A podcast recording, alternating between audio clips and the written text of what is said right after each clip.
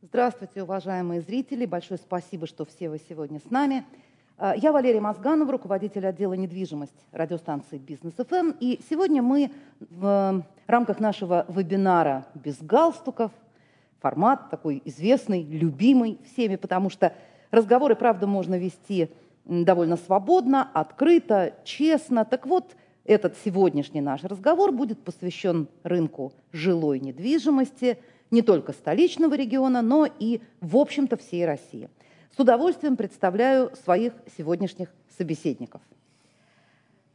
Алексей Попов, руководитель аналитического центра ЦИАН. Э, здравствуйте, Алексей. На всякий случай напомню, день. что ЦИАН – это э, технологический сервис по поиску недвижимости по всей России. И ежемесячная аудитория ЦИАНа – это более 17 миллионов уникальных пользователей по всей России. Вообще я не знаю, зачем я все это говорю, Абсолютно потому верно, что что да. такое ЦИАН, мне кажется, знают сегодня все. И Ольга Тумайкина, коммерческий директор группы компаний ФСК. Ольга, здравствуйте. Здравствуйте. Группа компаний ФСК – это один из крупнейших девелоперских, одна из крупнейших девелоперских структур, которая вообще существует и в нашем регионе, да, наверное, и в нашей стране. Э, специализируется она на рынке жилой недвижимости, создает как проекты комплексного освоения территорий, так и небольшие проекты такой индивидуальной застройки. И совокупный портфель проектов – это 9,4 миллиона квадратных метров. Очень достойный результат. Спасибо. Да, Итак, коллеги, так. все, представление закончено. Теперь давайте по делу. Э, в какой ситуации сегодня находится потенциальные покупатели жилья. Мне кажется, что в полной растерянности. Значит, с одной стороны, они слушают «сиди, жди». Сейчас все пойдет вниз, в первую очередь цены, сейчас ставки по ипотеке пойдут вниз, сейчас все будет рушиться, купишь замечательно на падающем рынке. Сиди, никуда не торопись. С другой стороны, чего сидишь, беги. Объектов меньше, застройщиков меньше, цены растут, разберут последнее. И вот стоит такой несчастный покупатель и не очень понимает, ему сидеть ждать или подхватываться и бежать, что ему делать. Алексей, вопрос прежде всего адресован вам. Что сегодня вообще происходит с рынком, с ценами, с объемами, куда мы все движемся, и мне, как покупателю, все-таки сидеть или все-таки бежать, с вашей точки зрения? Спасибо за приглашение на сегодняшнее мероприятие. А, ну, таким покупателям, которые спрашивают, что им делать, э, ждать или покупать прямо сейчас, я всегда отвечаю, что покупать квартиру нужно тогда, когда она нужна. Действительно, когда нужна квартира для вашей жизненной ситуации. А, что происходило на рынке жилой недвижимости в первое полугодие 2020 года? А, ну, действительно, рынок пережил, я думаю, что два самых сложных квартала за всю историю, но при этом а, мне как аналитику э, это были, наверное, два самых интересных квартала за всю историю моей карьеры как аналитика. А, ну, давайте посмотрим по каждому из трех э, сегментов, которые больше всего интересуют, я думаю, как бы наших, нашу аудиторию, что там происходило. Новостройки продолжали дорожать, в новостройках снижалось число сделок. Новостройки дорожали и в московском регионе, примерно 5% они прибавили по отношению к январю 2020 года. А, дорожали они и в регионах, там рост составил даже больше, э, плюс 9% по отношению к началу года, а, но при этом число сделок э, снизилось. Снизилось оно, понятно, и из-за пандемии, снизилось оно и из-за других причин. Я думаю, чуть подробнее мы с вами Дальше об этом поговорим. А, аренда всегда этот сегмент э, быстрее всего реагирует на то, что происходит в экономике, на то, что происходит в рынке недвижимости. Здесь ставки снизились гораздо более существенно. Минус 12% Москва, минус 9% регионы, а реальные ставки аренды, они были еще ниже, потому что многие арендаторы, они договорились со своими арендодателями о каких-то особых условиях, либо на период пандемии, либо на более длительный период. А, и что касается вторичного рынка, то здесь э, такой выраженной ценовой динамики, в общем-то, нет. Это если я сейчас говорю mm-hmm. о московском регионе, примерно а, как а, Э, стоил средний квадрат в Москве 210 тысяч рублей, примерно так он и стоит. В регионах э, цены на вторичном рынке стали снижаться. Кстати, довольно необычная ситуация, когда новостройки дорожают, вторичка дешевеет. Такого все-таки в масштабах страны на достаточно длительном отрезке, в общем-то, не было.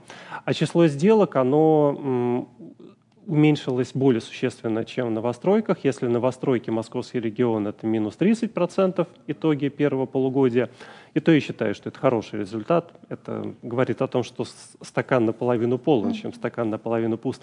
Вторичка – это в два раза падение числа сделок. Но здесь все понятно, потому что усиленное ЦП с двух сторон мало у кого есть, и поэтому в апреле, в мае, может быть, кто-то и хотел, даже, может быть, кто-то и договорился, но зарегистрировать эту сделку было достаточно сложно. Поэтому вот такая у нас ситуация в, трех сегментах, которые сильнее всего интересуют обычных покупателей. Mm-hmm. Спасибо большое, Ольга. Ну а вот дальше. С вашей точки зрения, с точки зрения девелопера, который, собственно, вот про цены знает прямо, прямо вот так. Куда пойдут цены? Бежать сейчас или еще подождать? Вверх или вниз? Ну, я, наверное, на ценах тоже остановлюсь, да, но есть еще ряд факторов, которые влияют на принятие решения о покупке. Поддержу Алексея, что если человек хочет купить квартиру, да, то, как правило, там ждать каких-то супер условий, ну, это редко когда оправдано. А, что касается момента покупки именно сейчас, мы выступаем за покупку сейчас. Я объясню почему. Да? Вы правильно вначале сказали, что у нас Э, первая из тенденций, такой основной, который уже на протяжении там, последних нескольких лет идет, это укрупнение застройщиков, мелкие вымываются, это тоже влияет да, на укрупнение рынка и на некий а, рост э, цен. Плюс Ко всему, за последний год э, сильно снизились, снизилось количество выданных разрешений на строительство. Да, то есть а, практически там, на 50% меньше разрешений было выдано в 2019 году относительно 2018, и в 2020, в принципе, мы эту тенденцию также наблюдаем. А, ну и основным, наверное, фактором, движущим да, сейчас продажи, это, конечно же, является ипотека. У нас таких покупателей порядка там, 70%, в некоторых проектах даже больше бывает доля, а, в зависимости там, от региона, да, от класса проекта.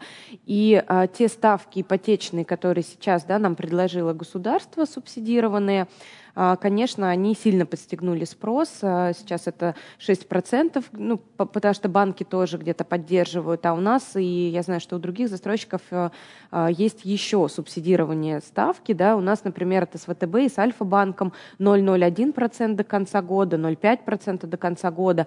То есть это ну, такие условия, которых на рынке, наверное, не было. Да? И дальше а, уже 6,5%, что тоже достаточно интересное предложение. А пока эта программа заявлена до ноября, да, мы свои субсидии ну, пока держим, но для нас спрос, мы думали, восстановится где-то к сентябрю, но сейчас, да, благодаря в том числе вот э, этим субсидированным ипотечным программам, а, мы уже июль закрываем так же, как и прогнозировали в начале года. И плюс ко всему, а, ну, ряд экспертов, да, я знаю, что говорят, ждите, ждите, и у нас даже покупатели иногда говорят, что мы подождем, сейчас вы будете еще за мной бегать, там минус 15% давать скидку, но, к сожалению, я думаю, что такого не, ну, к сожалению, для покупателей такого не произойдет, а, потому что Первый квартал был очень-очень таким удачным. Мы сильно растили цены, и у нас 5% э, по Москве было за первый квартал, 8% по Московской области рост цен. А, да, в период пандемии мы чуть-чуть притормозили и не повышали цены, но где-то с июня уже а, стали регулярно, как и раньше, ну, повышать то есть цены. Ждать то есть ну, никаких суперскидок да, не, не предвидится. Плюс новые объекты это э, выходят у нас по, все по схемам escrow. Соответственно, здесь, в принципе, ждать э, каких-то там распродаж не стоит, потому что для застройщика просто эта схема невыгодна, да, то есть если раньше э, у нас даже, ну, где-то мы прогнозировали 20-25% э, роста от старта до конца строительства, сейчас мы уже закладываем 15% роста и выводим mm-hmm. по более дорогим ценам вот те проекты, которые у нас mm-hmm. планируются новые. Поэтому в целом на рынок это тоже будет влиять, и средняя по рынку, средняя по больнице, да, она тоже будет расти. Mm-hmm. Ну и не надо забывать о курсе доллара, курсе евро, которые тоже растут и, а, конечно, влияют на себестоимость с точки зрения каких-то материалов, особенно для бизнес-класса, да, которые мы везем из-за рубежа. Ага. Вот. Мы угу. вернемся к теме влияния скроу на вообще расклад, а сейчас, Алексей, хочу вас спросить. Вот я довольно часто встречала среди застройщиков, кстати говоря, такое мнение, что государство своей субсидированной ипотекой, вообще понижением ипотечной ставки и вот таким, ну, действительно беспрецедентными да, э, предложениями на ипотечном рынке, по сути дела, э, избавило застройщиков от необходимости снижать цены. Оно ипотекой да, отрегулировала вот этот вот, в общем-то, совершенно растущие э, ценовые показатели. И вот, как Ольга сейчас сказала, в общем, на падение действительно рассчитывать со стороны застройщиков, по крайней мере, особо не стоит. Вот разве что ипотека будет дешеветь. С вашей точки зрения, как будет дальше вот этот вот баланс, и будут ли все равно даже при низкой ипотеке, если она будет там ну, сейчас вообще говорят mm-hmm. какие-то прям там 4%, 3%, 2%. Даже в этих э, условиях цены будут ползти э, вверх, и, в общем, подешевения, скажем так, жилья ждать не стоит. Ну, давайте разберем ситуацию э, более детально. А, я бы, кстати, продолжил э, что касается государства, помимо льготной ипотеки, это еще и снижение ключевой ставки. Это мягкая кредитно-денежная политика. И ну, действительно, во всех странах, где мягкая кредитно-денежная политика, цены на недвижимость, они растут. Да? Ничего другого еще э, экономика предложить э, не смогла. С другой стороны, все-таки не нужно забывать о э, том, что у нас заметно снизились реальные доходы населения, что у нас существенные проблемы на рынке труда. Это и рост безработицы, это и снижение такой потребительской уверенности, уверенности в завтрашнем дне. А, поэтому все-таки говорить о том, что цены обязательно всегда и ни при каких обстоятельствах э, снижаться не будут, я бы не стал. А, понятно, что у застройщиков есть взаимоотношения с банками, есть документы, которые заключаются в рамках проектного финансирования, а, которые предусматривают в том числе и индексацию цен. Но при этом я думаю, что эти документы, в них содержатся и обязательства по темпам продаж. Если а, в текущих условиях, в условиях снижения реальных доходов населения будет сложно обеспечить адекватные темпы продаж, то и э, что-то нужно будет придумывать и с э, ценовой политикой. Поэтому э, вот на стыке двух этих факторов с одной стороны, да, есть escrow, с одной стороны, да, есть дешевая ипотека, с, еще и инвесторы сейчас пойдут на рынок недвижимости, потому что ну, не всем интересно хранить деньги в, под достаточно низкие проценты, но при этом не нужно забывать о той сложной ситуации, которая объективно сложилась в экономике нашей страны, в экономике наших ключевых торговых партнеров, ну и вообще ситуация в мире такая достаточно mm-hmm. неспокойная. Mm-hmm. А я хочу сказать, что мы э, радостно будем принимать вопросы тех, кто нас сейчас смотрит, прямо вот в чате будут их задавать, но надеюсь, что будут, по крайней мере, всех призываю к этому. Но часть вопросов мы уже получили заранее. Один из них хочу, Алексей, сразу задать. Давайте. С вашей точки зрения, ставка по ипотеке будет ли снижаться и насколько? Ну, если продолжится тенденция на снижение ключевой ставки, потому что цикл снижения ключевой ставки еще не завершен, то и ипотечные ставки, они будут постепенно снижаться. А, они, вы знаете, когда ключевая ставка повышается, банки реагируют очень быстро, буквально на следующий день ставки mm-hmm. меняются. Когда ставка снижается, обычно есть какой-то временной лаг, поэтому я думаю, что несколько недель еще пройдет, прежде чем э, ставки по обычные нельготные ипотеки, они действительно снизятся. А, ставка будет снижаться. Обычно вот э, снижение э, ипотечной ставки составляет примерно 80% от снижения ключевой. То есть если мы 50% пунктов уходит вниз э, ставка, то на 40% пунктов а, ставка по ипотеке снизится. Mm-hmm. Да, ставка будет снижаться, но тут тоже нужно понимать, что это все зависит от величины ключевой ставки ЦБ. А, мы видим, что снижение снижение ключевой ставки во многом способствовало еще одной волне ослабления рубля. Ослабление рубля – это и э, риски для инфляции, поэтому э, говорить о том, что тенденция на снижение ключевой ставки продолжится и в 2021 году, ну, я бы пока поостерегся. Угу.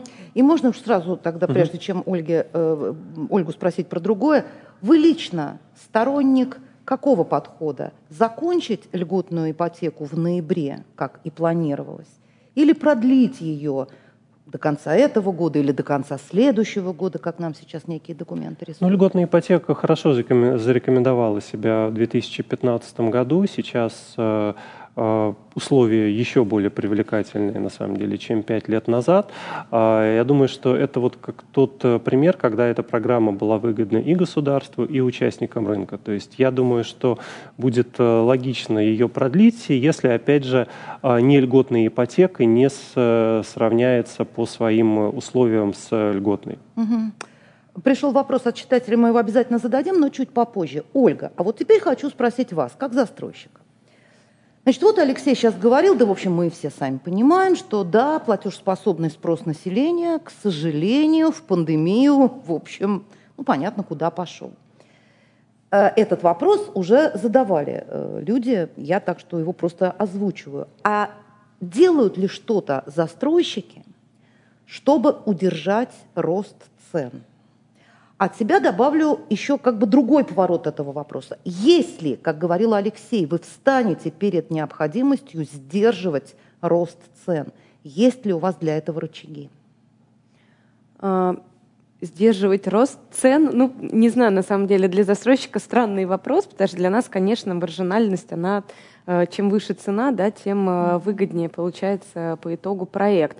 Вот. А единственный момент, который здесь есть, что э, если мы сейчас видим, что поток не э, да, покупателей, он идет, идет и идет.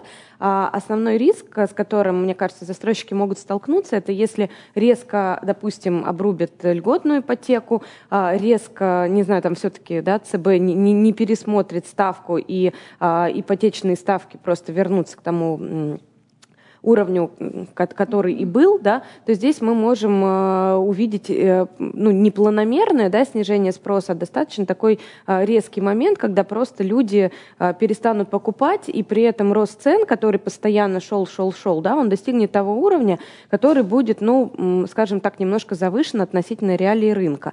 А вот этот момент может произойти, поэтому мы сейчас когда повышение проводим, да, ну, мы не можем их не проводить, потому что нам тоже не нужны перепродажи, да, uh-huh. ну, это просто не, не, не, неэффективно с точки зрения бизнеса, а вот, а, поэтому может, наверное, вот такой вот риск э, быть, но мы аккуратно поднимаем, поднимаем цены, да, но дальше уже будем смотреть. А, может быть, это скорее уйдет в некие программы субсидирования застройщиком да, этой uh-huh. ставки или еще какие-то такие вещи. А, вот. Плюс э, в период пандемии мы для себя, ну, для наших клиентов запускали еще ряд там интересных акций, например, страховка от потери работы, да, то, о чем uh-huh. Алексей упомянул, да, есть, да, действительно а, у покупателей некие опасения, да, что будет, если он потеряет работу. И там достаточно хорошее покрытие, полгода позволяющее ипотеку гасить, не работая.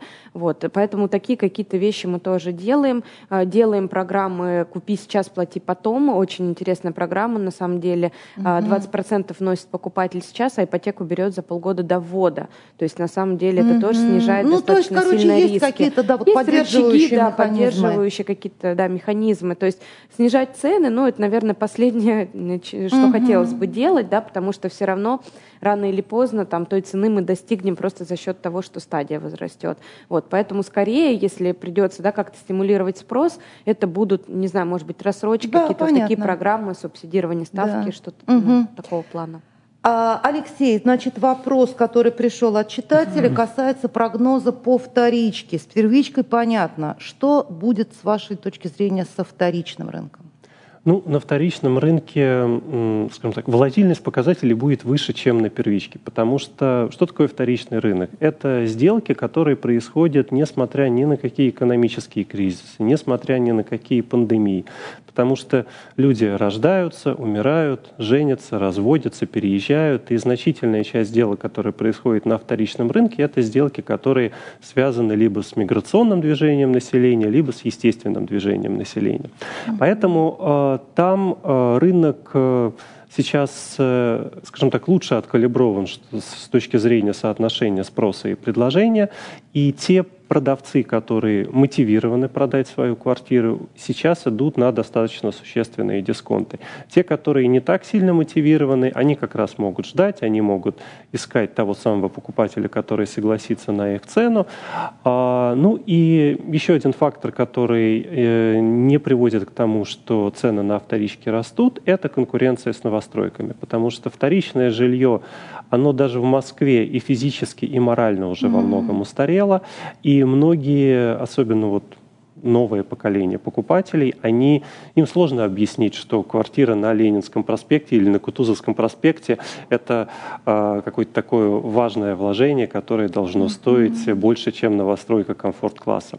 А вот этот фактор еще играет свою роль, что во многих э, местах, во многих локациях э, вторичная недвижимость переоценена, э, и поэтому, собственно, и происходит вот этот вот переток спроса со вторичного рынка в сегмент новостроек. Угу.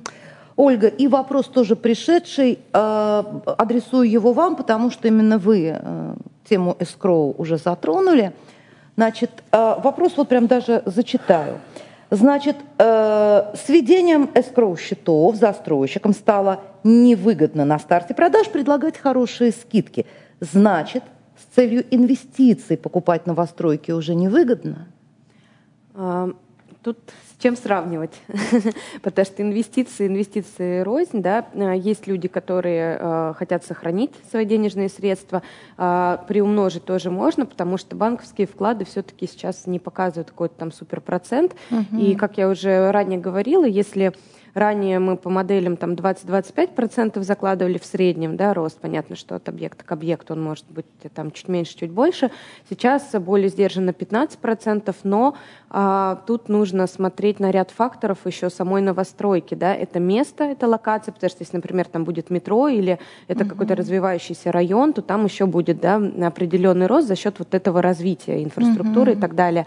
А, второй момент э, – срок строительства. Да? Если мы, например, говорим про индустриальные дома, которые строятся и вводятся за там, полтора года, то, конечно, это э, намного выгоднее, чем хранить деньги в банке. Плюс э, есть инвестиции Например, в апарт-отеле у нас да, есть это, такого плана проекты. Угу. Люди покупают с целью сдачи в аренду, да, и там а, тоже можно достаточно неплохую доходность, там до 12% получать, а, просто сдавая в аренду именно краткосрок, да, мы угу. говорим. То есть а, за счет того, что управляющая компания помогает этим всем заниматься ну, коммерческая недвижимость тоже, она всегда была выгодна да, для инвестиций. Mm-hmm. Поэтому mm-hmm. здесь, э, мне кажется, что зависит от бюджета и от цели инвестора, да, сохранить, приумножить, сильно приумножить, да, потому что всегда это у нас э, mm-hmm. взаимосвязь есть с рисками определенными, да, и стабильностью mm-hmm. какой-то. Ольга произнесла слово апартаменты. Тут же пришел вопрос, но мне кажется, вопрос пришел даже чуть раньше, чем вы произнесли это слово, потому что секомен апартаментов, ну, действительно волнует. Апартаментов, по крайней мере, в Москве, в столичном регионе много. Э, Алексей, как вы думаете, во-первых, что будет происходить именно на рынке апартаментов, э, и не только с ценами, а вот, например, с программой Э, льготной ипотеки. Э, если я правильно понимаю, сейчас не распространяется пока на апартаменты, Нет. хотя профессионалы э, очень много говорили о том, что стоило бы, конечно, распространить. Ну, бог с ним, не распространяется пока, посмотрим, что будет дальше, если вдруг льготную ипотеку продлят. И все-таки, что будет происходить в этом сегменте с вашей точки зрения? Ну, сегмент апартаментов, э, он, что называется, доставлял определенную головную боль покупателям, городским властям 5-7 лет назад, когда было много таких странноватых объектов, много объектов было недостроено, люди просто вложили деньги и ничего не получили. Назад сейчас, в общем-то, апартаменты не так сильно отличаются от э, обычных э, квартир, да, это та же самая схема продаж, те же самые гарантии при каких-то проблемах, если что-то произойдет у застройщика. А есть э, у этого сегмента определенные лобби, да, которые лоббируют законодательные инициативы, направленные на то, чтобы э, придать апартаменты, ну, в общем-то, все те плюшки, которые есть у покупателей квартир. А, но пока что есть и противники этого лобби, пока что противники побеждают.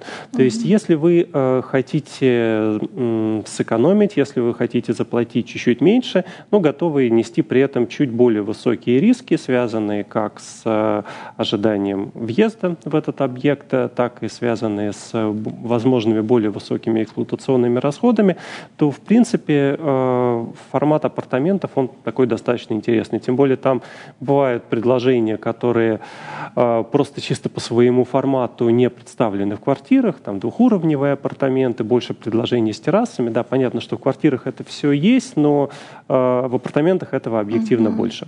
В принципе, хороший, хороший формат, ничего плохого mm-hmm. про апартаменты я на самом деле а сказать не могу. А что касается цен, они, там динамика будет такая там же? Там такая же, по сути дела, там такая же динамика.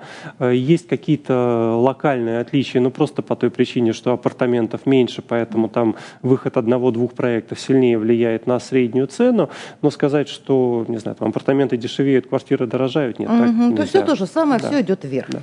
Ольга, вас попросили отдельно, персонально, поподробнее рассказать про акцию э, «Невесомая ипотека с низкими ставками». Значит, mm-hmm. вопросы какие возникают? Во-первых, можно ли к вам прийти с вот уже э, одобренным банковским кредитом или у вас какой-то специальный там свой банк, угу. который все это делает, да? А, значит, на короткий срок невесомая, а дальше какая ставка и, и как вот, да, невыгоднее ли сразу взять по льготной ставке? И если вы можете прямо на пальцах, на конкретных цифрах рассказать, сколько человек экономит при вот такой программе, то, пожалуйста, это сделайте. А, невесомая ипотека, как я уже да, э, чуть-чуть затронула эту тему, э, разные программы у нас есть с разными банками. Можно прийти, конечно, с одобренной ипотекой, а, но есть ограничения по тем банкам, с которыми у нас заключен, условно, да, там партнерское соглашение на то, чтобы мы еще субсидировали ставку. А, основные сейчас партнеры, да, с которыми мы работаем, это Альфа-банк и ВТБ. В принципе, они ну, достаточно популярные среди покупателей, потому что там комфортное обслуживание, комфортные условия до конца года это действительно ну, низко, там 0,01, 0,5%. Дальше это та же самая субсидированная ипотека под 6,5%. У нас есть э, вообще нулевая ипотека с Альфа-банком. А там, да, она, э, к сожалению, не попадает под льготную последующую ипотеку, то есть это 0% э, в этом году, и со следующего года там 8,7-8,9%. А, но все вот эти в основном программы, да, те, которые сейчас популярны, они а, привязаны именно к льготной ипотеке, то есть, по сути, а, покупатель экономит на выплате процентов за 2020 год. Ну, там они совсем не, угу. там, не знаю, 400 рублей мы считали, еще как-то, ну, угу. то есть совсем минимальные какие-то там... Сумасшедшие а, да, да, по сути, ну, бесплатная ипотека до конца угу. года, если так, угу. э, да, не вдаваться в подробности. Поэтому это, да, вот экономия конкретно тех платежей, которые бы покупатель э, заплатил за 2020 год. Угу. Э, никаких особо подводных камней там в этом нету, никаких там звездочек, сносок и прочего. Угу. А, поэтому, да, выгодно. Опять же, это застройщики предлагают с целью поддержать покупателя, в том числе, да, мы понимаем, что та же безработица, еще что-то, но мы надеемся, что все-таки это все э, постепенно восстановится, да, с открытием там торговых центров, сфер услуг и так далее. И к концу года, я думаю, что это все постепенно сойдет на нет, потому что мы надеемся, что угу. рынок придет в какую-то, да, более-менее стабильную ситуацию. Замечательно. Чтобы завершить так хотя бы приблизительно завершить разговор об ипотеке, Алексей, вопрос пришел, попрошу вас ответить. Через две недели э, Сбер снижает на вторичку, видимо, ипотечные ставки. Угу. Ваш комментарий по этому поводу, как это может отразиться а на сколько? рынке? Вот э, извините, работаю да. ретранслятором. Вообще довольно странно, потому что Сбербанк обычно не комментирует mm-hmm. свои mm-hmm. планы, но, допустим, Сбербанк Видимо, через, через две недели, да, может быть, это сотрудник Сбербанка, да. А, действительно, как я уже говорил, ставки по ипотеке, когда ключевая ставка снижается, они снижаются несколько позже. А, да, если вы смотрите варианты на вторичном рынке, это хорошая новость. А, и действительно то есть, смотрите, сейчас э, первичка дорожает, вторичка дешевеет из-за того, что на первичке действует э, льготная ипотека. Когда ставки будут сближаться, э, покупатели будут более свободно выбирать Ну, мы свои такой варианты. период уже проходили, да. когда ставки по первичке да. и вторичке практически там на, на доле есть, есть еще такой момент, что когда мы говорим о вторичном рынке, ведь достаточно большой объем предложений есть в недавно сданных новостройках. Это те объекты, которые строились за последние там, 5-7 лет. А, это уже абсолютно полноценный вторичный рынок. Э, э, довольно часто эти квартиры уже с ремонтом, эти районы уже чуть более обжиты, чем, чем те кварталы, где продаются объекты на котловане. А, поэтому многие рассматривают в том числе и эти варианты, но у застройщиков всегда предложение и по ипотеке чуть лучше, и а, как бы сама технология продаж э, квартир от застройщика, она такая более комфортная для среднестатистического российского покупателя. Угу. Угу. Ну что ж, мы сейчас будем переходить к следующей теме разговора. А в качестве вот такого вот переходного мостика, Алексей, может быть, скажете несколько слов, что сейчас происходит на загородном рынке и какие у него перспективы. Вот все последние э, материалы, которые я читала, говорят о том, что вот этот ажиотаж вокруг загородной недвижимости, которая, конечно, в пандемию чувствовала себя королевой бала, он начинает потихонечку затухать, по крайней мере, вот в данный момент, пока разговоры о второй волне это только разговоры, пока нет карантинных мер, да, э, что немножко уже как-то вот этот ажиотаж спадает, и, в общем, рынок возвращается в, ту, в то привычное состояние, в котором пребывал э, до пандемии. А состояние-то, надо сказать, было, ну, не вот, себе мы же помним.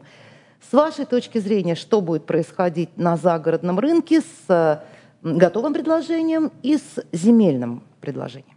Ну, земли в нашей стране много, у нас самая большая по площади страна.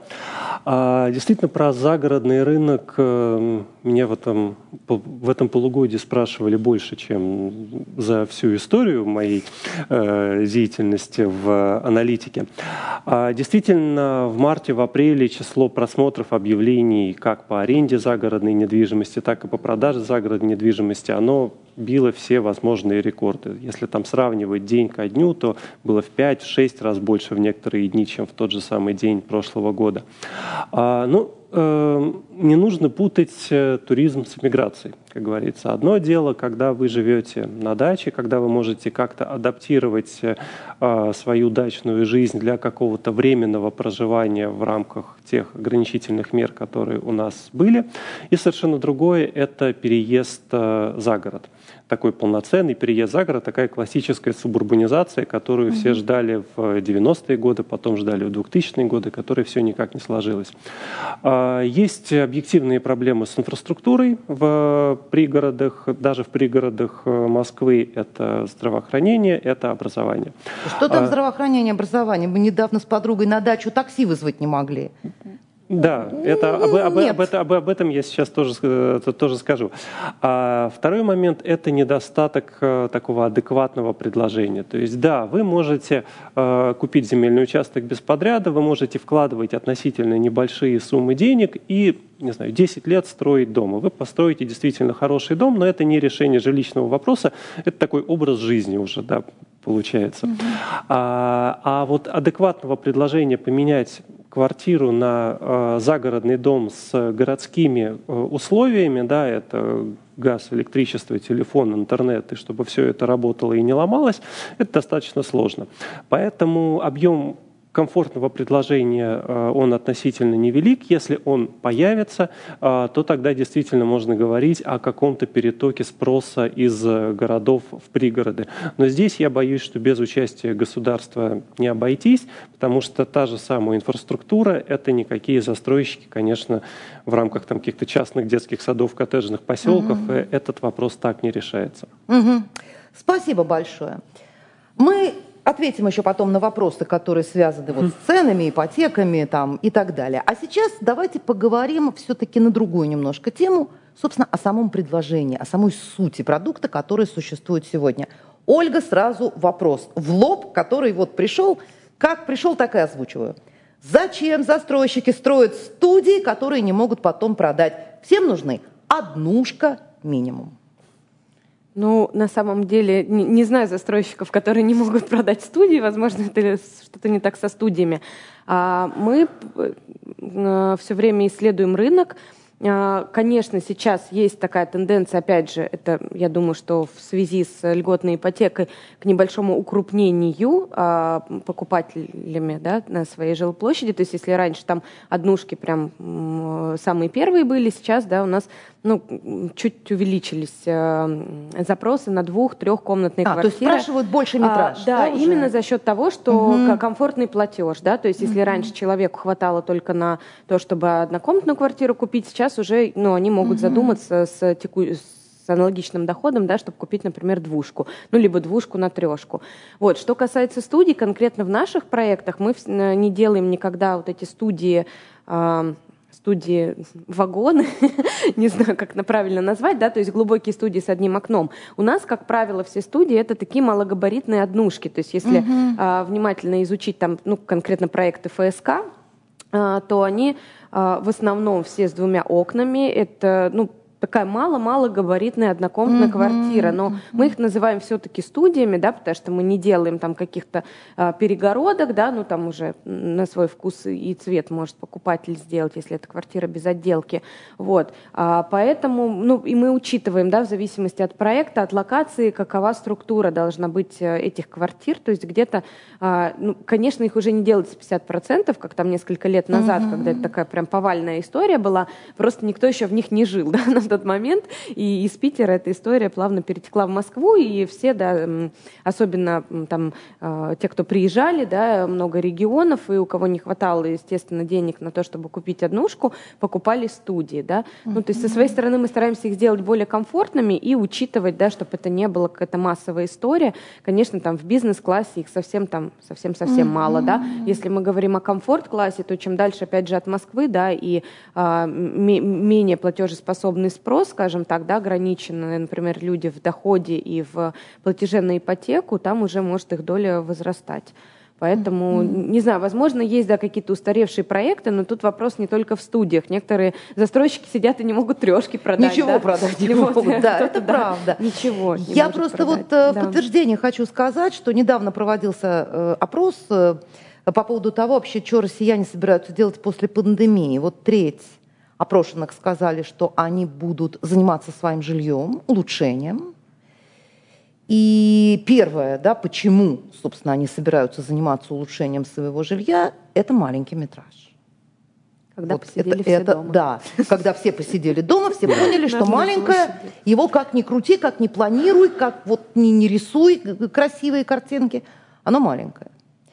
Алексей, в связи с этим скажите, пожалуйста, вот э, это только у ФСК такая история, что у них там запросы на э, большие площади, или вы фиксируете это в принципе, что вот в пандемии, ну вы же такой вот разгар пандемии, да, в постпандемийный период, люди стали интересоваться большими площадями, и вообще, чем люди стали интересоваться? Пандемия как-то изменила подходы к выбору квартир? Знаете, вот э, Тут, наверное, дело не в площади, а в нарезке. А, и действительно, я думаю, сейчас э, многие застройщики будут, э, может быть, и не строить, и не проектировать дома с э, большими квартирами, но проектировать достаточно компактные квартиры, но с отдельными помещениями. То, что когда-то называлось малосемейки. Mm-hmm. Потому что действительно, когда люди посидели в, в режиме самоизоляции пусть там, не знаю, в 50-метровой студии, но со всем семейством, да, попытались там поработать, пожить, а, то действительно многие задумались о том, что это может быть не самое эффективное вложение денег. А относительно небольшие двухкомнатные, там, может быть, трехкомнатные квартиры, но с отдельными помещениями, это как раз э, решение, более эффективное решение жилищного вопроса. Угу.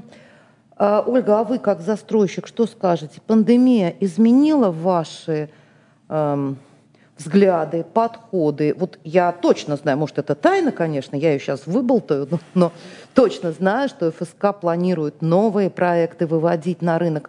Вы на них уже по-другому с точки зрения там квартирографии, архитектуры mm-hmm. и так далее. И моя личная просьба отдельно про балконы.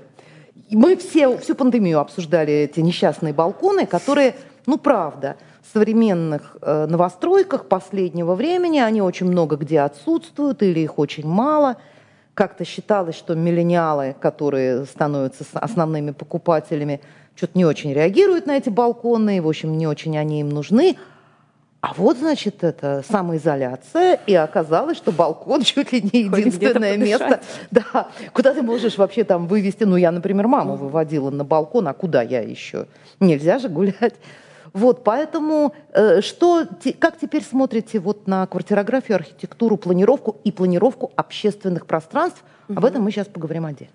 Скажу, наверное, про некие тенденции. Да, вот а, про загородку задавался вопрос, э, полностью поддерживая Алексей с точки зрения неразвитости инфраструктуры, но мне кажется, что сейчас есть некий тренд э, на то, что мы уходим все-таки на удаленку, ну и, и некоторые компании почувствовали вкус да, того, что не надо кучу людей держать э, в офисе, поэтому мне кажется, что как долгосрочная тенденция все-таки, наверное, она, может быть, какое-то развитие получит, да, но опять же нужны, да, хорошее предложение, да, а как мы знаем, спрос форм, э, формирует предложение, поэтому, возможно, все-таки в будущем мы какие-то такие интересные проекты увидим.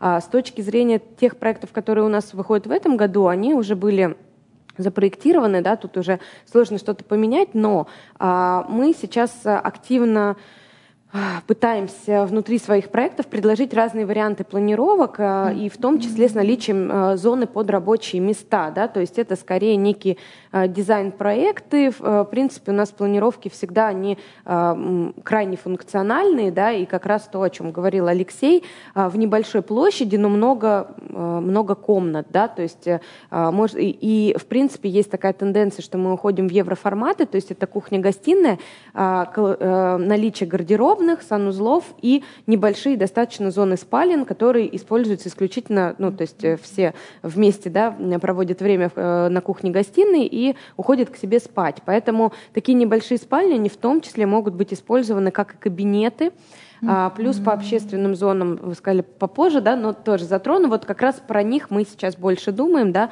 А, мы планируем в наших комплексах попробовать организовать зоны коворкинга, посмотреть, да, как это будет работать, а, потому что, опять же, да, в зону, э, ну, а, в период пандемии было сложновато работать и учиться, потому что, да, у нас многих школьников тоже ну, перевели, вернее, всех на удаленку, и, конечно, такое скопление людей, которым в моменте надо думать, работать, учиться, учиться и так далее, это сложно. А, поэтому мне кажется, что вот ну, те тенденции, которые сейчас э, удаленная работа, да, mm-hmm. какие-то такие вещи, они будут, конечно же, а, продолжаться, и мы стараемся в э, проектах учитывать. Mm-hmm.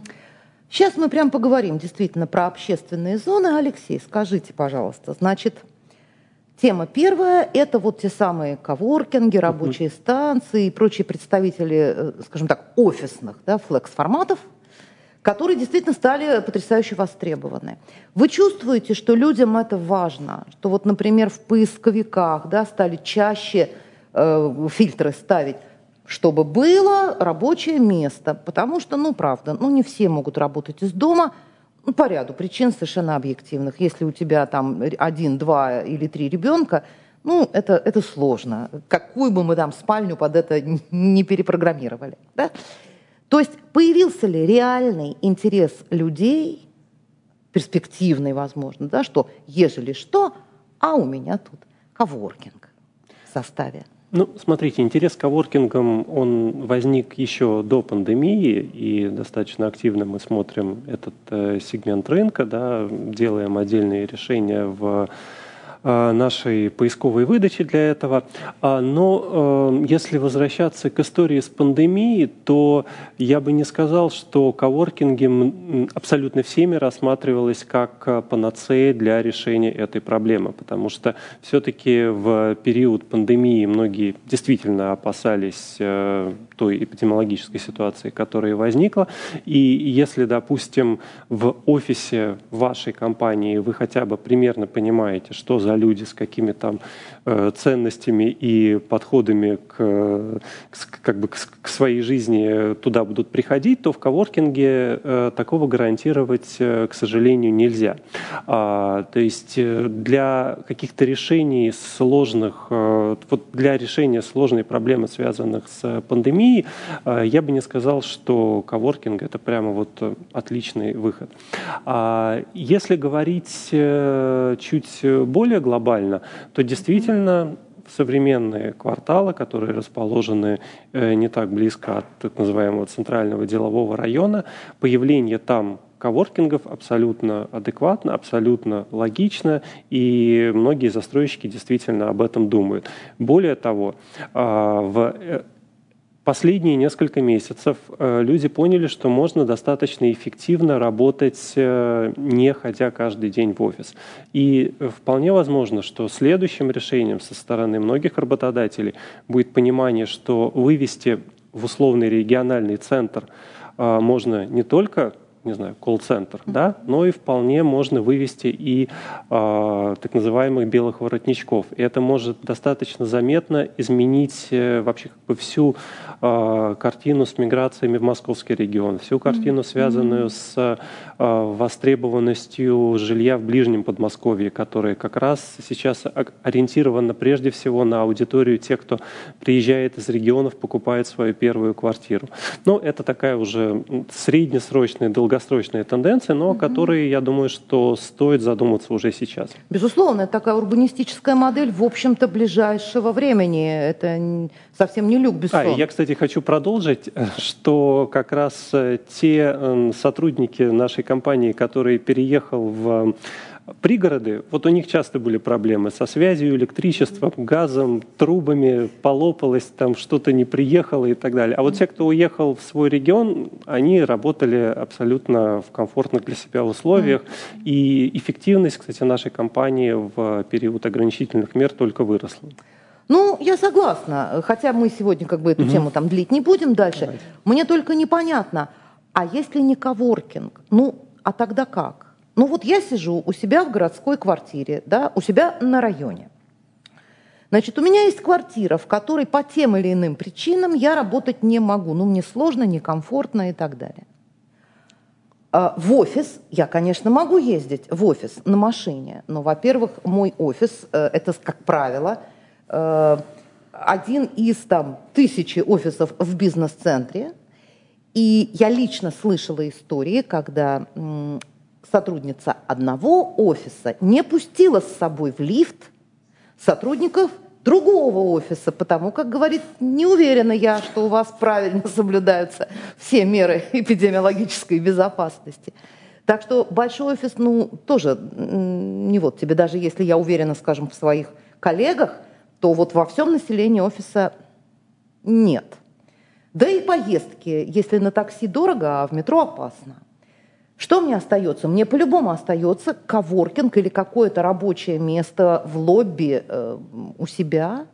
Ну, а куда? Или на лавочку выйти, если вообще выпускают и полиция не штрафует. Там, в принципе, те же люди, с которыми вы в лифте едете. Да, вари- вариантов-то у меня не очень много. То, может быть, коворкинг и не лучший вариант. Ждать вакцину остается еще ну, вариант. Ждать вакцину, это понятно. Но другого-то особо-то пока ничего и, и не придумано. Ну, к сожалению, телепортацию еще можно ждать, тоже хорошая история. Ну, тут еще вопрос рабочих мест э, в плане именно э, в, зо в зоне квартиры. А, наверное, это было бы более комфортно, если бы у нас еще не закрыли детские сады и школы. Хотя тоже есть тенденция на дистанционное образование, по крайней мере, школьников тоже. И сейчас я знаю, что многие тоже к этому склоняются. Поэтому mm-hmm. все равно, мне кажется, в том или ином виде, да, просто, наверное, это будет методом проб и ошибок, возможно, mm-hmm. совместно изобретем еще какие-то формы а, Да, Ольга, а еще я хочу спросить про другие э, общественные пространства, но это мы же там не только работаем, да, мы гуляем, мы там, не знаю, занимаемся спортом, общаемся, Э, здесь есть какие-то подвижки, какие-то новые взгляды на организацию этих общественных пространств? А, я вам еще про балконы забыла ответить. Да, про балконы, да, да, да, да. Балконы а, это больная тема. Мы, э, ну вот лично я сторонник лоджий и балконов, мы стараемся там, где возможно, везде в наших комплексах их предусматривать. Угу. Вот. Действительно есть спрос, э, ну, часть людей, которые не придают значения, но есть люди, для которых это ну, прям такой важный фактор, да, наличие там лоджии или балкона. Поэтому мы от них Э, ну, пока еще не принимали решение отказаться mm-hmm. до конца. Вот. Что касается общественных зон, Uh, у нас уже давно, ну, в принципе, достаточно давно и на старых проектах предусматриваются как детские площадки для различных возрастов да, на свежем воздухе, так и спортивные площадки. И uh, наблюдая там даже вот в рамках своего жилого комплекса, да, mm-hmm. конечно, закрытием Э, фитнесов, э, они, плюс еще все-таки погода позволяла, да, они mm-hmm. еще более стали популярны. И, в принципе, такая идея неплохая, тренироваться на свежем воздухе, mm-hmm. если есть, да, спортивные площадки в наличии. В принципе, сейчас и в рамках именно Москвы и в парках много, да, таких зон предусматривается, вот, но и в рамках жилых комплексов это, мне кажется, сейчас уже такая, ну, достаточно mm-hmm. не новая вещь, да, поэтому тут вопрос, наверное, качества, количества тренажеров и угу. вот каких-то таких А мест, еще да. у меня вопрос про зонирование. Как-то будете разводить? Вот э, в пандемию, значит, да, все шарахаются друг от друга. Когда там полтора метра там на пять, даже с соседом. Эм, есть какие-то возможности у застройщика, но при том, что пятно застройки ограничено по определению, да, и плотность там все-таки хочется, наверное повыше, ну, к максимальной близко. Есть какие-то возможности как-то вот распределить людей по этим территориям? А, ну, мы стараемся зонировать а, комплекс таким образом, чтобы была какая-то одна основная, например, если мы говорим про детские площадки, да, такая большая зона, mm-hmm. и в каждом дворе все-таки делать какие-то еще индивидуальные площадки, а, разбивать на возраста, да, по деткам, а, ну, и спортивные, там, или для выгула собак какие-то еще есть места такие, где можно тоже mm-hmm. прогуляться, да, если мы идем не, не с детьми, например, а, гулять.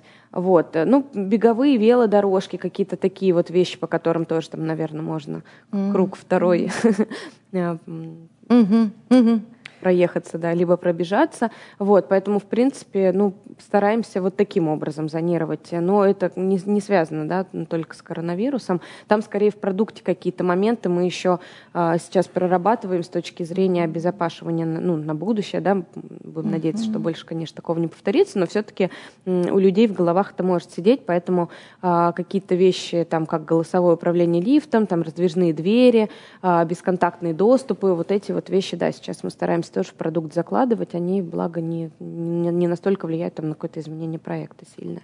Массовый, угу. массовый отказ от мусоропроводов еще обсуждается сейчас. Да, да массовый да, отказ активно, от мусоропровода. Да. Ну, правда, это уже тоже не, не пандемийная тема, а ну, она куда старше, и в некоторых домах действительно да. мусоропроводы уже заваренные. Ну, не знаю, насколько там это э, будет хорошо или плохо. А, давайте, значит, вернемся к нашим вопросам, которые вот сейчас буду задавать в разнобой, они никак друг с другом не связаны. А, если готовы отвечать оба наши спикера, то и замечательно. Если как бы понятно, что, скажем, Алексею или Ольге точно адресован вопрос, то тогда, соответственно, тот и отвечает. Итак, насколько в апартаментах дороже эксплуатационные расходы? Ольга, давайте с вас начнем, потому что у вас апартаменты есть в линейке предложения. А, вы знаете, на самом деле они дороже, но незначительно. Мы а, для покупателей на примере всегда рассчитываем, да, сколько эта эксплуатация будет стоить и сколько они экономят на цене квадратного метра. И, как правило, все-таки вот а, нивелируется да, это стоимостью квадратного метра, потому что апартаменты в зависимости от проекта, если мы берем одну и ту же локацию да, с квартирами, то разница, ну, в среднем, наверное, процентов 20, может быть, Алексей поправит. Mm-hmm. Вот, поэтому даже на долгий-долгий срок э, там не настолько велики эти платежи, да, чтобы это как-то было соразмерно. Угу. Ну, я поддержу, что действительно да. разница не очень велика, но тут э, в чем на самом деле основной риск, что а, в квартире есть э, тарифы, которые утверждаются в Министерстве экономического развития, а в апартаментах нету то есть вы не защищены от произвола управляющей компании. Если вдруг э, она начнет себя вести неадекватно, вы будете вынуждены этому подчиниться. Ну, либо эту управляющую Или компанию сменить, через да, определенную процедуру сменить. Да. Угу. Понятно. Так, следующий вопрос, Алексей, ну это точно, наверное, вам. Э, хотя, Ольга, может быть, да, вы, ваш, ваш взгляд, вот я бы сейчас даже уточнила, не ваш там прогноз, а ваш взгляд на происходящее. Значит, вопрос такой. В 2014 году резко упала стоимость вторички, а на первичке, как бы в новостройках, меньше. Ваш прогноз по кризису 2020-2021 года будет примерно то же самое? Ну, эти кризисы сравнивать достаточно сложно, прежде всего из-за истории со скроу-счетами. Да? Я, кстати, не соглашусь, что было какое-то разное падение в 2015 году. На мой взгляд, что на вторичке, что на первичке, там, если скорректировать на стадии, падение было примерно сопоставимым, там около 15%. А сейчас, э, ну вот мы всю первую половину а, нашего, нашей дискуссии говорили о том, что цены застройщики так просто снижать не могут, депинговать, как в 2015 году, им все сложнее и сложнее. А, поэтому, да, на вторичном рынке цены будут зависеть от реального соотношения спроса и предложения, а на первичке еще добавляются, добавляется банковская история, а, поэтому там там падение, если и будет, то оно будет как-то скрыто в скидки, акции, рассрочки, подарки и так далее, mm-hmm. да, и в любом ну, случае да, будет Ольга меньше. Ольга говорила да. об этом, да. Я, кстати, хочу сказать, вот тут человек поделился опытом, что ходит работать в библиотеку в соседний дом О, вместо отлично. коворкинга. Там очень мало людей. Да, ну когда библиотеки открыты. Но, кстати, по поводу рабочих мест и библиотека, если называть это библиотекой, а не коворкингом, Звучит Звучит красиво, красиво в общем-то, общем, да. да. Ну, опять же, ну там что в коворкинге, что в библиотеке приходится соблюдать, да, и социальную дистанцию, и все такое прочее. Значит, э, Ольга, расскажите, пожалуйста, что вы сейчас наблюдаете в части объема предложения э, в столичном регионе, ну, в частности, вот в Москве и в ближнем Подмосковье, где работает mm-hmm. ФСК. А опять же, кто-то говорит, да набрали столько разрешений на строительство, что нам еще пять лет все это переваривать. Кто-то говорит, да ничего подобного, сейчас вот оно все, в общем-то, быстренько выйдет, раскупится, и больше-то ничего особого и не останется. Ваш взгляд? Ну, э, в 2018 году было действительно очень много разрешений выдано, в 2019 мы увидели падение там, порядка 60% э, по выданным разрешениям. В 2020 году тоже эта тенденция продолжается, поэтому, на мой взгляд, э, плюс еще и укрупнение застройщиков, да, это все равно все ведет к некому ну, ограничению с точки зрения да, того предложения, которое будет. Вот. А, и спрос, он все-таки, ну, как опять же мы уже возвращаясь к этой ипотеке, 70% это ну, действительно люди, которые берут ипотеку. Поэтому если вот здесь никаких там, да, кардинальных, там, не знаю, роста ставок не будет, а, а предложение mm-hmm. будет постепенно-постепенно вымываться, да, потому что, ну, оно mm-hmm. не безгранично, а, то в целом все-таки, ну, есть тенденция к сокращению предложения, да, и, и к росту цен такой, если мы ну, на какой-то более-менее долгосрочный период посмотрим. Mm-hmm. Вот. И по вторичному жилью еще хотелось бы о чем сказать, что а, очень сильно зависит, конечно, ну, ставка по ипотеке, потому что сейчас а, и плюс в пандемию, если новостройки мы хоть как-то могли продавать онлайн, да, то вторичная mm-hmm. недвижимость, которая у нас тоже mm-hmm. есть небольшое подразделение, да, там а, в том числе там с услугами трейдина, а, там ну, ну, это да, было нереально, потому что конечно. человек без просмотра никогда не купит да, квартиру на вторичке. Вот. И ипотека, там ну, несоразмерные платежи получаются, да, то есть mm-hmm. даже с учетом того, что человек там снимает, сейчас новостройку покупать намного выгоднее, поэтому а, все-таки будет зависеть от того, насколько долго продлится льготная ипотека и как быстро эти ставки сравняются, да, и, наверное, тогда уже ну, будет понятно, что у нас там с ценами на вторичку будет. Но пока, да, ей намного тяжелее, чем первичному mm-hmm. рынку. Это факт. Алексей, вот Ольга говорила о сокращающихся угу. разрешениях, да, числе разрешений новых на строительство. Ну, все это фиксируют, и в любом регионе, и в московском в том числе, и, правда, нахватали в 2018 году перед да, всеми этими законодательными изменениями, теперь переваривают – и тем не менее, с вашей точки зрения, что с объемами будет э, предложение? Вот вы что наблюдаете? Ну, я абсолютно согласен с э, первой частью предложения, что объем предложения сокращается. Но я бы от себя добавил, что все равно остается достаточно большим. Угу. А, да, сейчас не ситуация 2017 года, когда на рынке было выставлено там 120 тысяч квартир в Москве и в Московской области. Сейчас э, число активно продаваемых квартир и апартаментов порядка 75 тысяч. Да, это меньше, чем в 2017 году, но это все равно очень много. Более того, э, достаточно большой объем предложений есть в так называемых запасах застройщика. Это те проекты, по которым получена вся разрешительная документация, но которые еще на рынок не вышли. Активно идет сейчас э, продажи земельных участков между компаниями. В принципе, я бы... То есть у нас был, была ситуация, когда действительно в Москве был э, рынок продавца, mm-hmm. когда в 2010 году, после отставки Лужкова, после смены всей управленческой команды, были пересмотрены все, вся разрешительная документация, и действительно в Москве продавали либо апартаменты, либо 5-6 застройщиков. Вот тогда действительно было недостаток предложений. Сейчас все-таки ситуация другая. То, что объем предложения снижается, это интересно аналитикам. А, то, что оно остается на достаточно высоком уровне, что в каждом районе, в каждом секторе Москвы, в Подмосковье, в Новой Москве вы всегда можете найти какой-то проект комфорт-класса. А, это факт, который все-таки а, не позволяет э, мне как аналитику говорить о том, что сейчас э, э, на рынке есть какой-то недостаток предложений. Угу, угу. Недостатка нет, но ФСК выводит. И, Ольга, вас попросили поподробнее рассказать, во-первых, когда вы планируете вывести новые проекты в продажу, а во-вторых, будут ли новые проекты с планировками ДСК-1? А, у нас в рамках Москвы а, будут разные проекты в этом году и в следующем. А, в этом году это будет осень. Мы выводим новые проекты бизнес-класса, ну, это уже подробнее мы анонсируем. А, и в рамках Московской области у нас э, есть уже продающиеся, да, достаточно там активно Южная Бица, там будут ну, еще новые корпуса выводиться а, именно индустриального э, домостроения.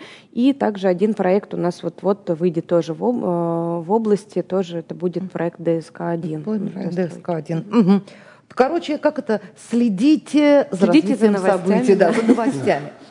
А, значит, вопрос, который сейчас, конечно, волнует всех, но просто не все так глубоко в теме, поэтому давайте еще раз на нем остановимся.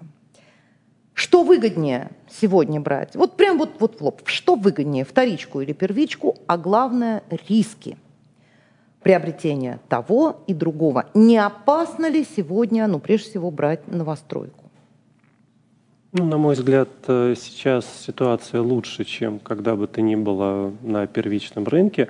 Все-таки нормативно-правовая база, она шагнула вперед по сравнению с ситуацией там, десятилетней давности, uh-huh. да и даже пятилетней давности. То есть мы видим, что вот да, у нас сейчас начался экономический кризис, прошла пандемия, два с половиной месяца все сидели дома, но пока что каких-то крупных историй, связанных с банкротствами застройщиков, с замораживанием строек, мы пока что, слава богу, не слышим. Конкретной, э, в каждой конкретной ситуации, что брать, но нужно смотреть э, ваши цели, задачи, какие у вас есть ограничения. А, здесь какого-то универсального ответа, на мой взгляд, э, не существует. Опять же, нужно смотреть бюджет, то, как вы видите свое будущее через несколько лет.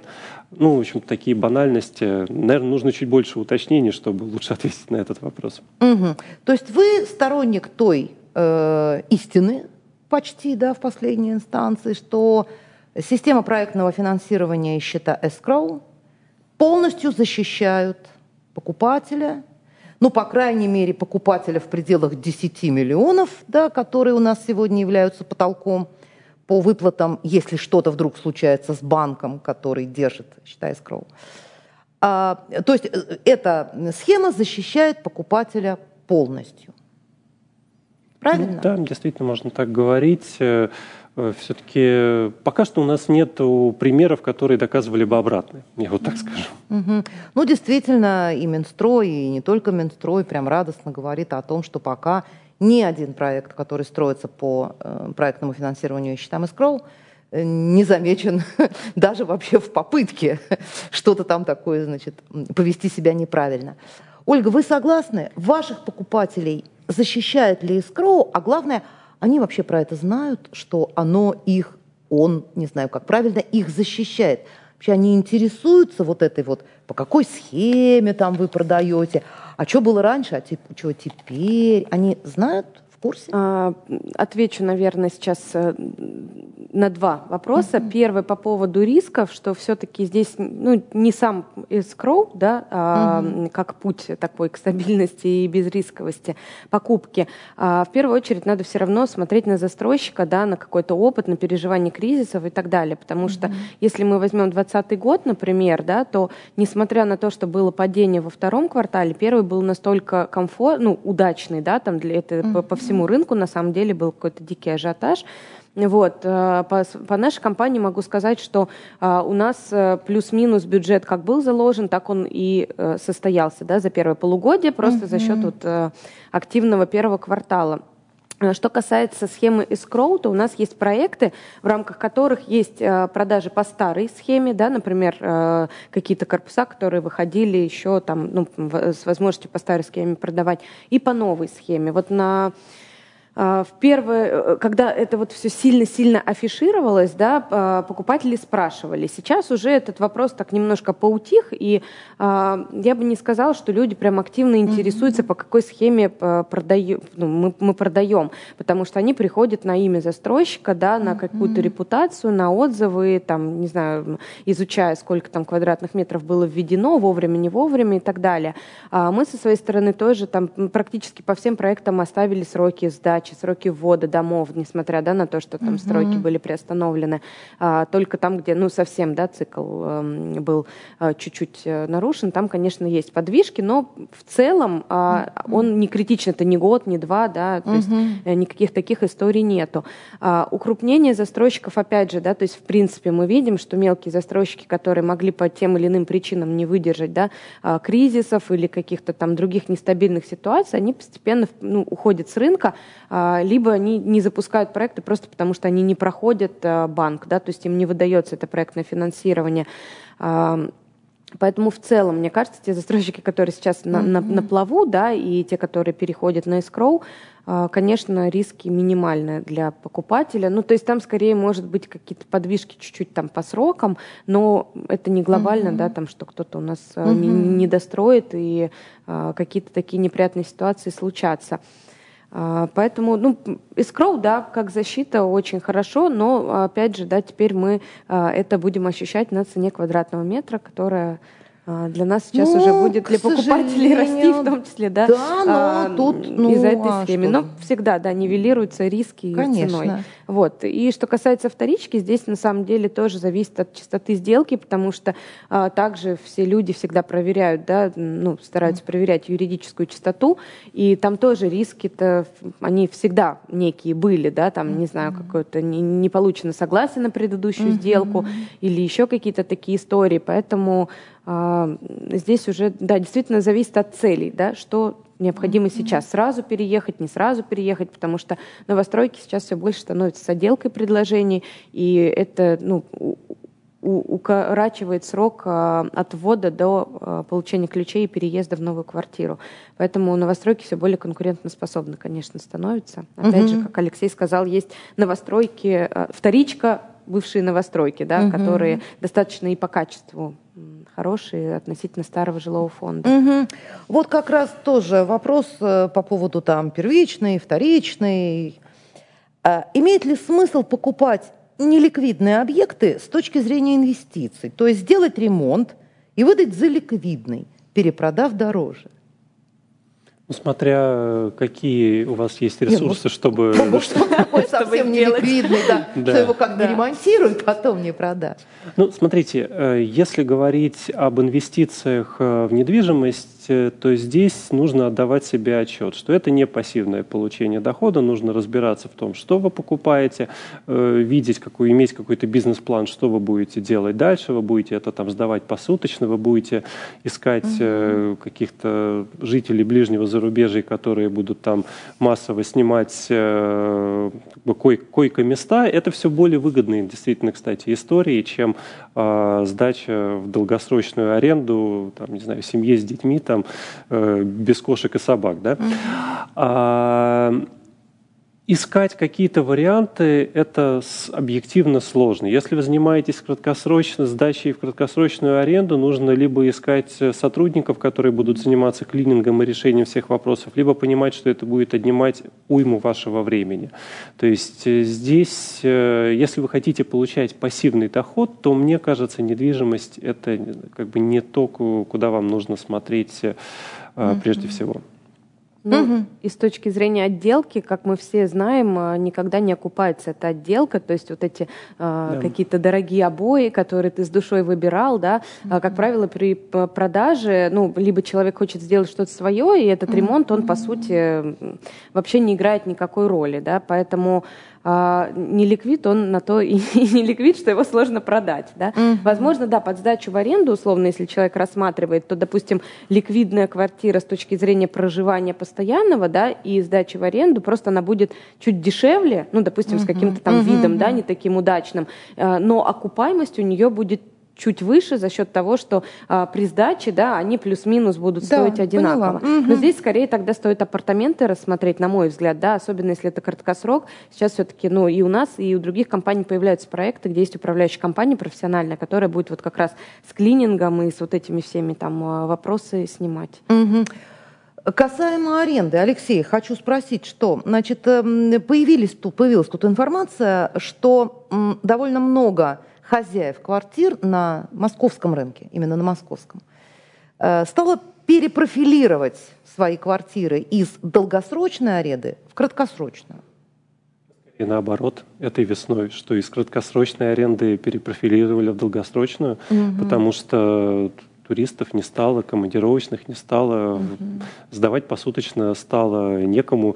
Я знаю, что сдавали иногда тем людям, которым уже не в моготу было сидеть в своих э, собственных квартирах. Вот. Да, Но- разъезд. было такое дело, Да, да. да, И номера в отелях сдавали. да, и номера в вот отелях сдавали действительно, да, переезды. по ставкам как бы сопоставимым просто там с, с ценой однушки. А, нет, наоборот, действительно, вот э- э- эти бизнесмены, да, потому что краткосрочная аренда – это полноценный бизнес, это не рантье, это не пассивный доход, они понимали, да, что вот они, они сделали когда-то определенные вложения, сейчас у них э, денежного потока нет, ну давай я хотя бы сдам его в долгосрок, хотя бы там какое-то время посижу на этих там 40-45 тысячах, это лучше, чем э, ноль и даже минус э, с учетом коммунальных платежей. То есть скорее такая тенденция. Мгм. Поняла. Ольга, вы упомянули коварное слово доллар, евро, иностранная валюта. Вопрос, который с этим связан. Значит, э, ну, человек считает, что рубль не отыграет падение, зафиксированное в последнее время. И так и будет, в общем, либо падать, либо болтаться где-то вот там. Но вопрос состоит в другом. Как быстро а, то, что происходит на валютном рынке, находит отражение на э, рынке жилья, в частности, на стоимости этого самого жилья.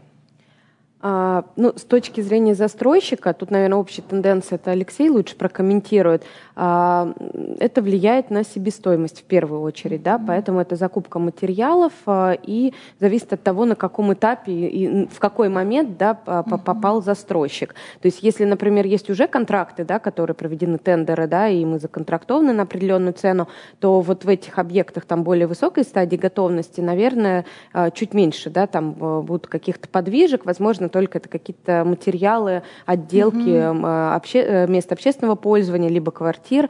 А, если же мы говорим о тех проектах, которые сейчас закладываются, да, то а, ну, много лифтового того же оборудования, да, каких-то еще там вещей строительных, они у нас поставляются из-за рубежа, поэтому на них вот в долгосрочной перспективе, наверное, больше может оказать какое-то воздействие именно в плане себестоимости. Угу. Алексей, а вы что наблюдаете в этом ну, смысле? Я все-таки чуть более скептически отношусь э, к относительно такого прямого влияния курсовой, курсовой динамики на цены mm-hmm. на квартиры. Да, есть история со строительной инфляцией. Да, у нас наша промышленность не делает всю, весь ассортимент строительной техники, очень много слаботочки зарубежные, отделочные материалы, mm-hmm. если мы говорим о бизнес-классе. Но на самом деле э, это не так уж и много с учетом затрат на подключение сетей, на приобретение приобретение земельных участков, э, на сами строительные работы. Угу. Да, это существенные в абсолютных значениях, но не такие заметные, на мой взгляд, в относительных значениях цифры. Другой вопрос, что какие-то локальные э, изменения к курсу рубля – это всегда э, ажиотажный спрос. То есть то, что э, не, не получилось реализоваться в этом марте, да, когда 9 марта рубль на 20% рухнул, люди стали активнейшим образом смотреть предложения, но не все дошли до регистрации из-за того, что 25 числа нам всем сказали, что, что мы должны сидеть дома и никуда не выходить.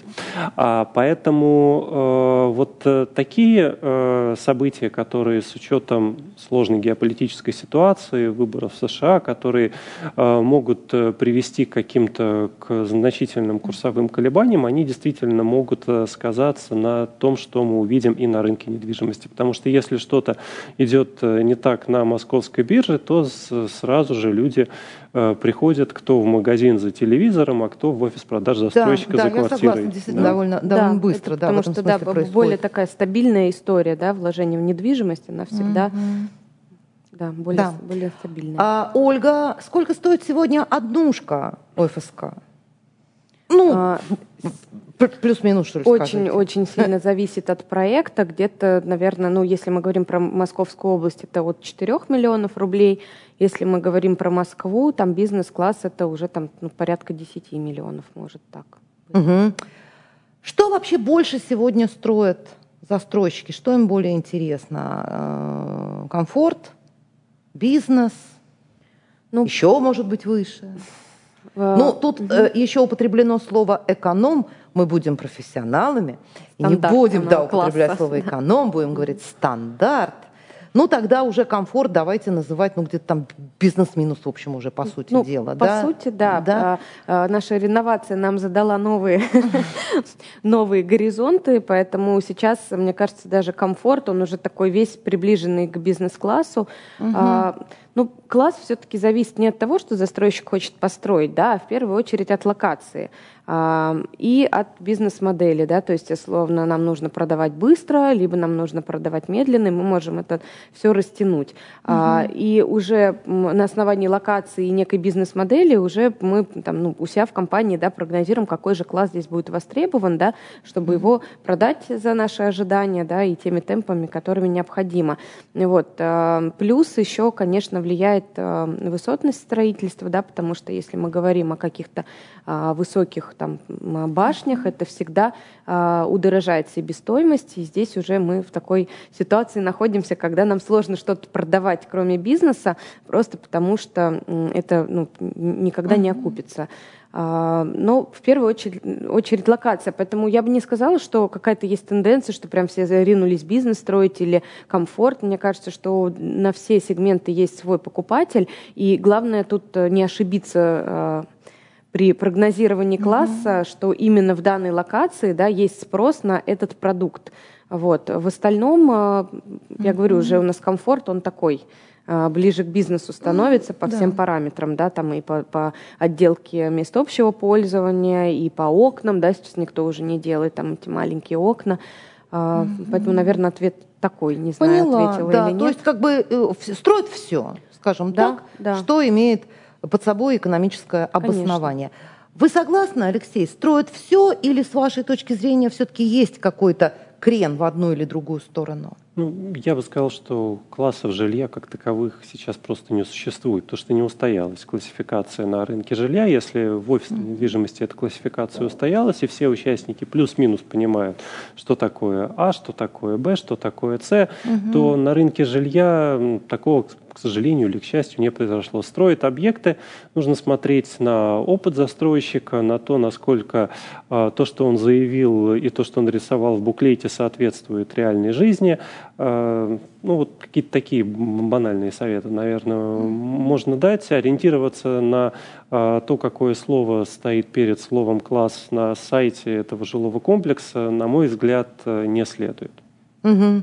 А цена позволяет служить ориентиром? Тогда, ну, опять же, случае? вы, когда смотрите на цену, вы можете сравнить аналогичные, аналогичные предложения, посмотреть, сколько стоит в других проектах, сколько стоит вторичка, сделать определенный вывод об адекватности или неадекватности того или иного ценового предложения. Кстати, вот возвращаясь к вопросу про инвестиции, один из, наверное, оставшихся на э, рынке недвижимости способов э, хорошо вложить э, свои деньги, если вы все-таки решились их вкладывать mm-hmm. в недвижимость, это как раз поиск так называемых ошибок маркетологов, когда люди э, на старте продаж слишком э, занизили цену, и вот там действительно есть достаточно интересные инвестиционные идеи, э, потому что есть определенные жилые комплексы в Москве, где не 15, не 25 процентов, а все 100 процентов прироста от котлована до сдачи в эксплуатацию. А как? Может быть, вы поделитесь эм,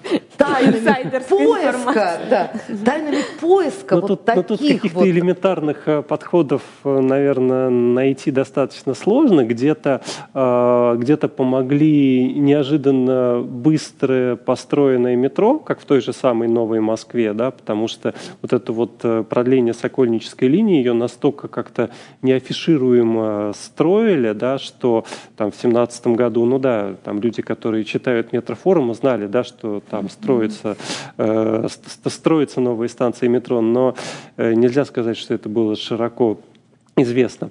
Вот. Ну опять же сравнивайте с аналогами на вторичке. Если это точечная застройка, то смотрите, сколько в этом районе той самой точной застройки, потому что на а, проекты точной застройки всегда есть э, очень большой спрос со стороны тех, кто живет неподалеку. И эти люди готовы переплатить и 10, и 20 процентов, чтобы остаться в тех же самых школах, садах, кружках, парках и так далее. Ну, по сути, да, внутренний спрос да. такой, да, да. Вот локальный. Да. Угу. Да. да, поняла.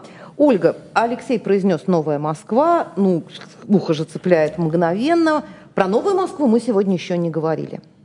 Я тут, наверное, сложно будет прокомментировать. Mm, У нас пока... Да, я знаю. но, тем не менее, вот вам, как застройщику, вы бы смотрели в эту сторону? Ну, да. так, теоретически. Да, да, мы рассматриваем площадки в Новой, в Новой Москве, Москве, в том числе, конечно. Потому что, э, ну, как уже Алексей сказал, там э, лучше намного развивается и быстрее да, инфраструктура.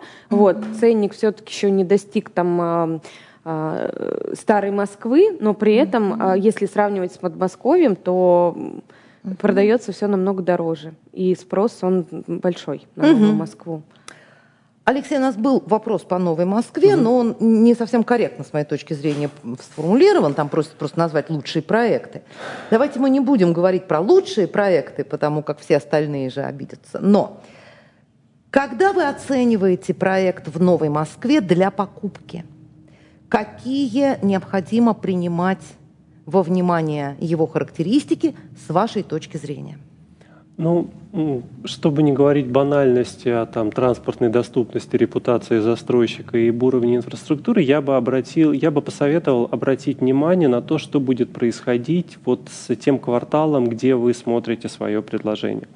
А, потому что а, одна история, когда вы покупаете квартиру в новостройке, да, вы готовы там подождать, пока дом этот построят, но дальше, я думаю, вы не очень хотите жить э, с окнами на строительство следующих очередей. Вы хотели бы из своего окна лицезреть нечто иное.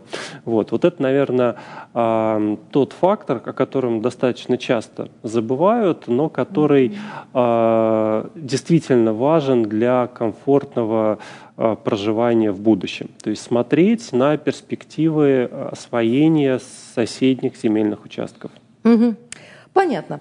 Ну и, собственно, так, А, хорошо, давайте последний вопрос про вторичку. Да. Значит, в последнее время предложение на э, это, вопрос, повторяю, задается читателям, поэтому я его просто транслирую. А в последнее время предложение на вторичном рынке стало расти. С чем это связано и как отразится на ценах? Я бы не сказал, честно говоря, что оно стало расти. А, дело в том, что весной многие площадки как бы сделали размещение объявлений бесплатными, да, поэтому подросло число публикуемых предложений. Mm-hmm. А, а вот я бы не сказал, что объем предложения увеличивается, потому что наоборот, многие собственники же сейчас опасаются пускать кого-то к себе не то, что в квартиру, в подъезд. На просмотры. На просмотры. Да, да, да, мне рассказывали, вот. что не пускали на просмотры, да. вот особенно, ну вот когда да, совсем но, жесткий, Нет, многие уехали, многие находятся там в другом городе, за границей, mm-hmm. за городом. То есть сейчас как раз объем вот такого активного предложения, которое можно посмотреть на вторичке, он скорее снизился. Mm-hmm. Вот, то есть можно, конечно, посмотреть определенные как бы локации, где тенденции могут быть иными, но нет, я не соглашусь, что объем предложения растет. Mm-hmm. Ну и что ж, под финал вопрос про будущее. Вот давайте себе представим, что мы сейчас сидим с вами в июле 21 года, там на дворе. И как вы думаете, какой рынок недвижимости мы видим вокруг?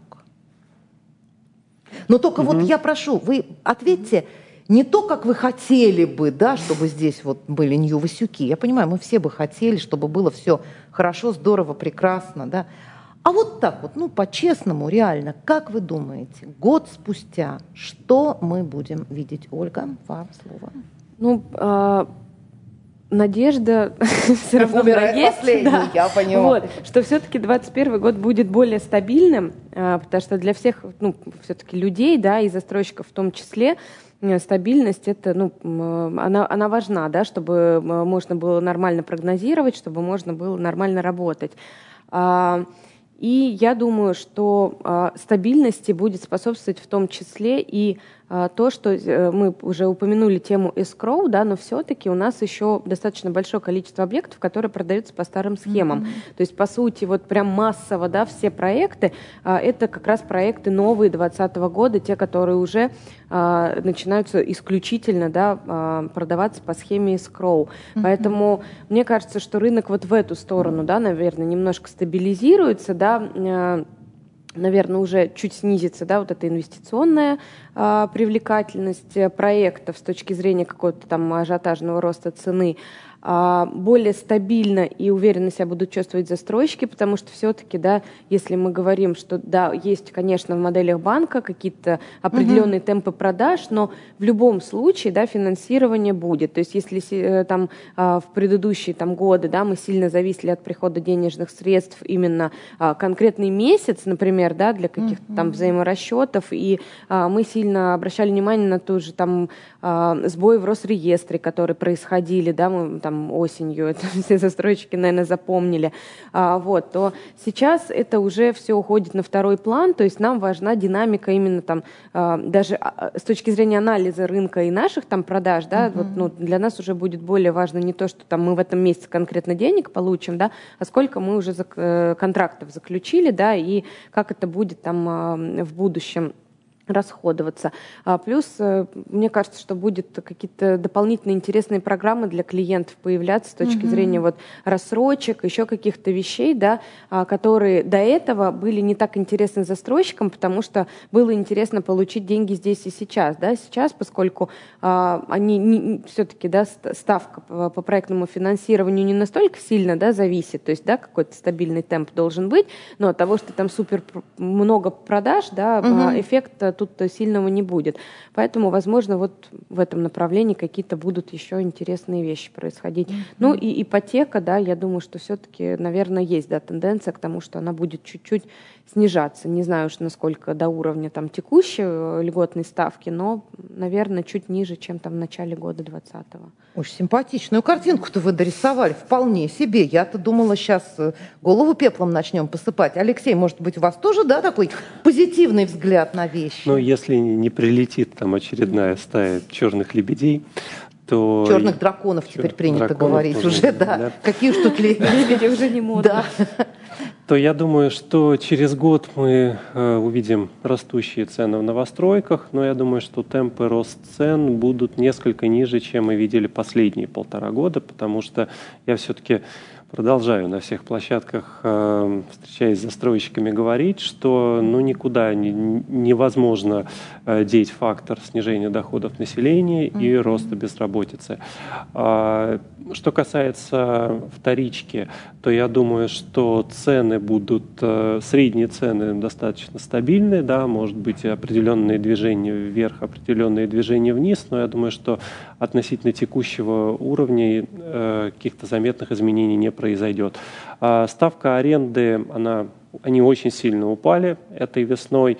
А, они пока что еще не начали толком восстанавливаться. Я думаю, что часть из вот этого 12-процентного падения весеннего а, рынок отыграет уже с началом нового бизнес-сезона, но возврат до кризисным уровням возможен только с началом роста реальных доходов населения. То есть э, нам все-таки нужно привыкать жить в новой ценовой реальности, как части рынка новостроек, так и в части вторичного рынка.